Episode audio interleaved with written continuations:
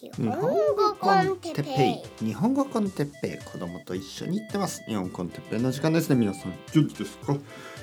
今日は人と喋るのが苦手な人について。はい皆さんこんにちは。日本語コンテッペイの時間ですね。おはようございます。今日も朝。最近朝が多い。悪くないですね。朝のポッドキャスト。先生。でも朝なのに元気ですね。という人がいるかもしれませんがもちろんコーヒーを飲んでますからね。まあ、コーヒーは飲みすぎるのは良くない、ね、本当に、えー、昨日ちょっと飲みすぎた。飲みすぎるとどうなるかっていうと考えがまとまらなくなる。もともと僕はあんまりまとまってないですけどなんかこうちょっとまあパニックとは言いませんがこうなんか脳が早く動きすぎる感じね。なんかああでも今一杯だけ。朝の一杯。朝の一杯を飲んだ後はとてもいい感じがする、はい、もうこれ以上は飲まない方がいいと思います。い一杯で十分、はい、というわけで話について、ね、話すこと。今日は話したいと思います。人と喋るのが苦手な人。あのー、よくこういうトピックになりますよね。私はちょっと人と話すのが苦手なんです。みたいな。でも先生は得意でしょ？って言われる。えー、まあそれは半分正しくて半分正しくないですね。え僕はいつかまあ何度も言ったようにあのシチュエーションによります。状況による。人と話すのが得意な時もあるし苦手な時もあります。まずですねあのたくさんの人と話をするのはあんまり得意じゃないです。例えばグループ、えー、例えばなんかこう居酒屋とかレストランみたいなとこに8人ぐらいで行ってでみんなと話をする。苦手ですね。すごく苦手。だけど1対1ですね。1人の人と座ってまあお茶でも飲みながら紅茶コーヒービールでもいい。えー、1人の人と話す。それは得意です。多分得意。だからあのレッスンもまあ1人ですよね。例えばねレッスンで何度か2人を相手にしたことがあります。あのまあ基本的にねあの例えばあのレッスンの前に先生あの私とハズバンド私と主人の2人なんですけど大丈夫ですかって言われれば僕はいつも断るんですね。ああごめんなさいちょっとあのレッスンはマンツーマンなんで1人しか、えー、できないのであのもし旦那さんもレッスンをしたければ1人ずつやります。って言うんですけどたまにねあのまあ例えば一番最初のスカイプのコールをしたらもうすでに2人いる時があるんですよね。珍しいですけどたまにありました今まで。あこんにちはって言ったら2人いるんですよね。で「あどうも先生あの私と主人2人で大丈夫ですか?」って言われるとまあ僕はまあ まあもちろんもちろんって言ってしまうんですねそういう性格ですからああいいですよもう始まってしまったからね。えー、でもねちょっと苦手なんですね。それはあのわからない。理由は分かりません。なんかどっちにフォーカスしていいのかよく分かんないしなんかこうそうですね。なんかまあ難しいでしょ？その2人2人に気を使いながら話さないといけないですからね。うん、例えばこうこういうシチュエーションどうですか？例えばあのある生徒さんとねまあ例えばその人がまあフリーランスの人だったらまあ僕もフリーランスですからまあ例えば「いや会社員は大変ですよね」「いや僕たちはラッキーですね」みたいな話ができるでしょ。でも例えばその2人と同時に話してる場合1人がフリーランス1人が会社員だったら何て言えばいいですか。はい。まああじゃああなたはねそのその2人のうちね、まあ、奥さんの方はフリーランスあですね。旦那さんの方は会社員か。じゃあど どどっちにそのそうですね。だからそういう話ができないでしょ。あじゃあ旦那両方に気を使いながらまあフリーランスもいいこともあれば悪いこともあるし、えー、会社員もいいこともあれば悪いこともありますよね。はい。でなんかそういうことですよ。そういうなんかこうじゃあ男の人と女の人だし一人は多分都会出身ねもう一人は田舎出身。一人は都会に住みたい。もう一人は田舎に住みたい。一人は、えー、車が好き。もう一人は車が好きじゃない。一人は子供が好き。もう一人は子供が好きじゃないとか。まあいろいろあるでしょ。犬が好き猫が好きとか。例えばねある生徒さんは猫が大好き。だけど犬は嫌い。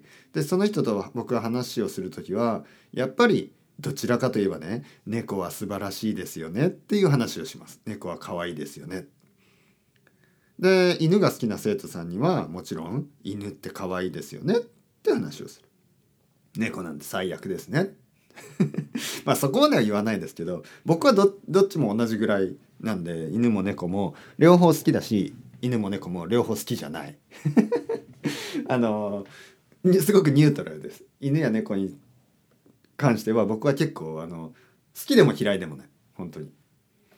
だけどあのまあ犬が好きで猫が嫌いな人もいるし猫が好きで犬が嫌いな人もいるしまあ両方好きな人ももちろんいるし両方嫌いな人もいるんですけどまあ両方好きな人とは僕はあのいいですよね両方って話をするし両方嫌いな人とはいや嫌ですねあいつら本当うるさいしみたいなあの。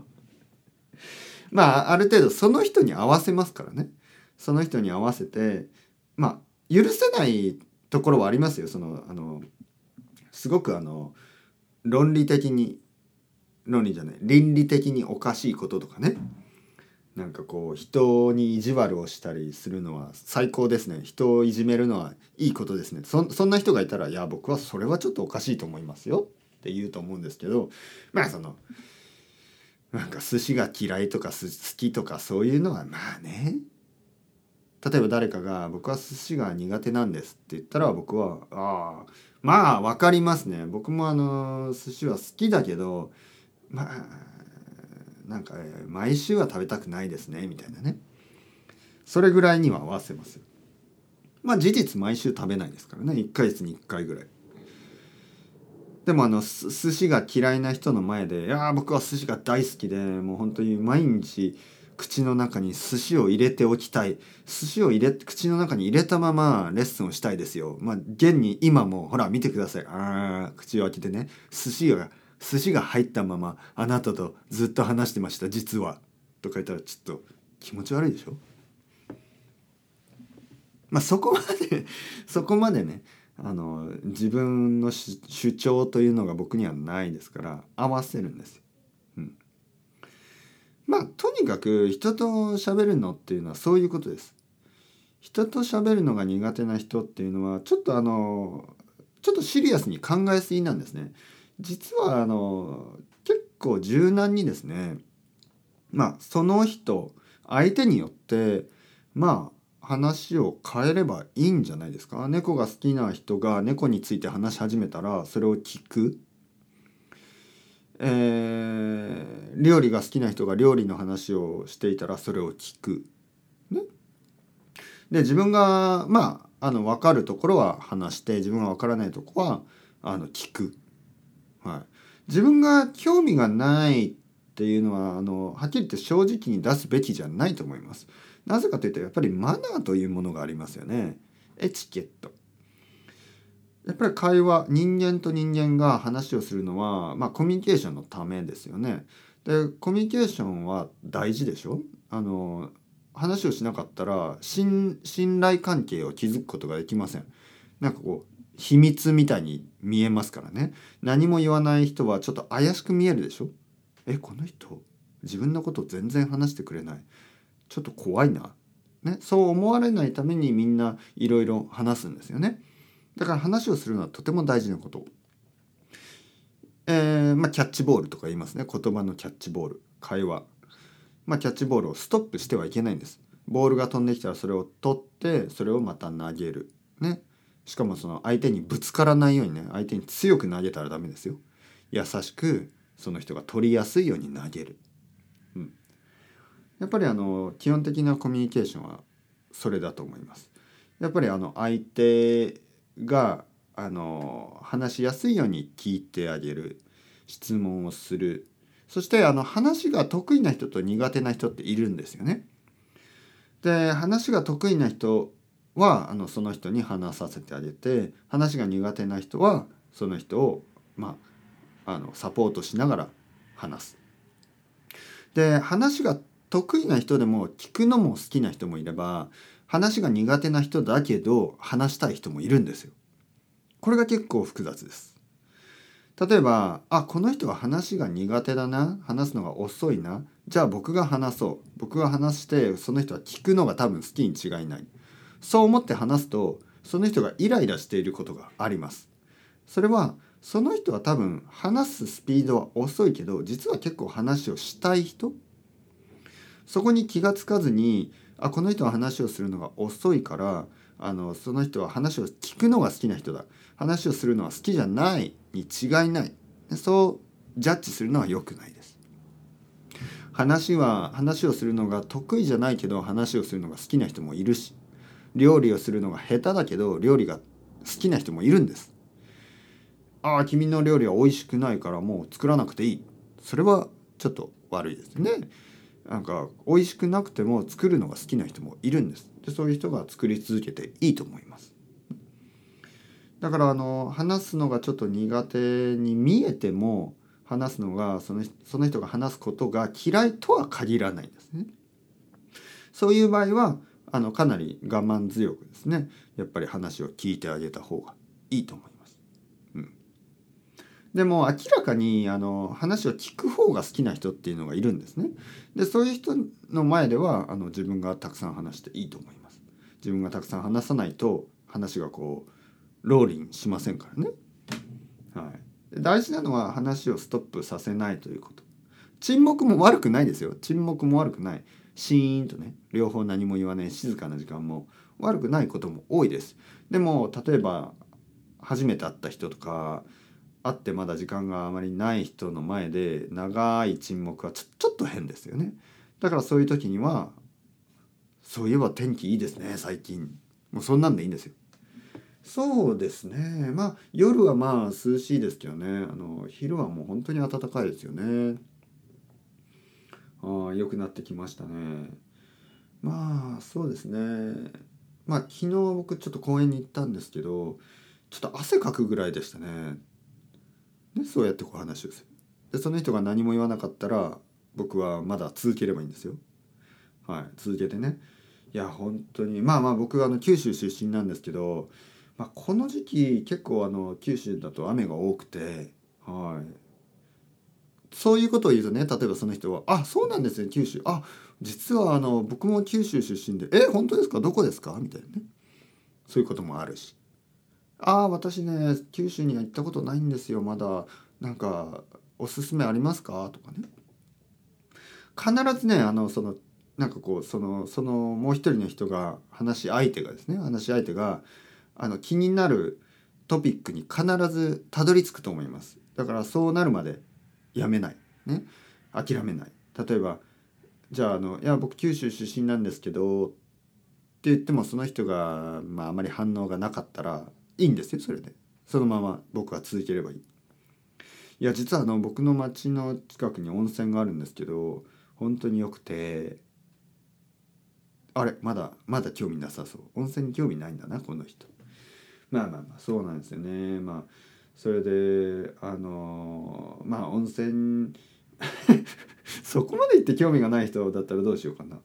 そしたらあの温泉そうですね。まあ実は僕スペインに住んでたことがあってあの温泉が本当になかったのが一番あの嫌でしたね。え？私スペインにすごく興味があるんですみたいな。やっと来たか、ね、だからそのなかなかこう興味がない人がいろんなトピックに興味がない人がいるかもしれないですけどいろいろなトピックを試せば必ずあの旅行が好きとかね。温泉が好きとか食べ物が好きとか。なんかこう何かあると思う。何かあると思うんでそれが見つかるまでいろいろなトピックをあのトピックに触れるですね。それが大事だと思います。そして自分が話したいことよりもやっぱり相手が話したいことこれを大事にするっていうことも大事ですね。もちろんあの時には自分がリードしてもいいんですよ。相手の人がちょっと疲れてる感じ少しあのリードしてほしそうだなという時はあのリードしてあげるのがマナーですから。マナーとしてリードを自分がリードするのかそれとも相手にリードをあのリードしてもらうのか、ね、そういうのをちょっとこうその時のなんかこう表情とかね声のトーンとかそういうのから感じ取って柔軟に自分の態度を相手に合わせるっていうのが大事。と思うんですよ。こんなこと言うともっとあの喋るのが苦手な人にとっては難しそうって思いますよね。うん。でもねいいんです。あのこれはまああのそんなに気にしなくていいです。はい、そんなにプレッシャーストレスを感じる必要はないです。まああの楽しそうにしてうなずいてればいいんじゃないですか。はい、興味がある顔をしてうなずいていれば会話というのは進んでいきますからね。えもう一人の人がなんか話すのが楽しくなってどんどんどんどん話をしてくれるんでニコニコしながら「えー、そうなんですか？えー、すごい」とか言っていればあの会話はあの進んでいきます。それもテクニックです。まあまあまあ。それではまた皆さん、 ciao ciao、hasta luego、またねまたねまたね。